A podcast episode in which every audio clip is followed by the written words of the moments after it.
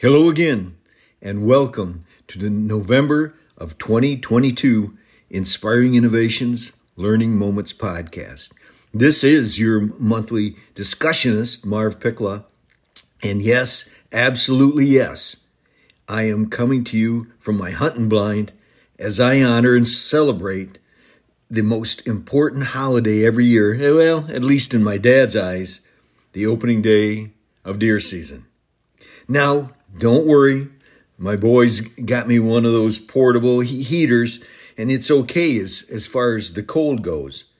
But reading my notes here from, well, maybe using a flashlight and trying to make the most important points count during this talk, well, it, it, it's getting to be a little tough. But if that eight point comes walking out, I think everything will be good. But getting on with it. This month, I want to talk about a real important topic. And, and it kind of circles around the not good habit, not good professional habit that some leaders fall into questioning your decision making. Yep, just questioning your decision making. And you know what I mean. The shoulda, I coulda, I woulda, thought process that come about when things change and, and you start believing that maybe you could have made a better decision on a particular issue if this or that had happened. Well, let me just say it clearly and, and in my Marvism way. Let me say this about that don't do it. During these times of fast paced and continuing change, it is not correct to question a decision you made last week or last month.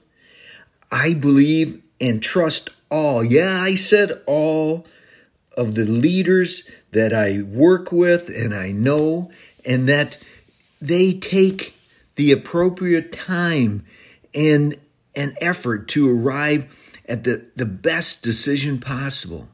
So all of the I could have, or I should have, or I would have, those kinds of driven changes don't count in relation to decisions past. They don't count in relation to decisions past. However, however, don't think for one minute that I don't recommend as part of continuous improvement in you know the workplace and and looking at past decisions and actions and you, re, you review them and you assess them for their quality and their benefit and accuracy uh, regarding a certain issue you just do that as standard business pr- procedure. But that is a whole different area of discussion that maybe will kick around another day.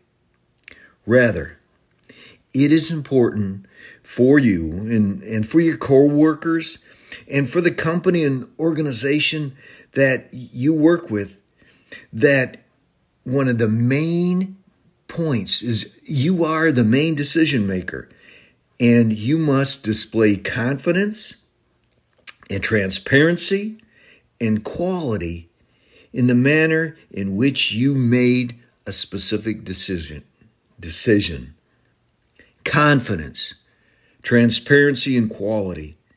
They are all important when you make a decision. And people need to know that you follow that line. That just plainly is good leadership. As I travel to and work with different individuals and groups, and I encounter more questioning of decision making today than ever before, and I see valuable time and admin energy wasted on woulda, coulda, shoulda type worries. My, my concerns really kick in. Even worse, I see great people mentally and, and maybe physically ha- never negatively impacted by decision past clouds of worry. Do not do that to yourself and to those that surround you. I realize questioning your decision making is almost a natural human instinct. So, okay, allow it. But don't enable it to handicap your ability and your organization's ability to move forward. Becoming disabled by decisions past, questioning your result uh, on what you think might have, could have, should have been, will result in missed opportunities for the future. And often unique opportunities happen only once.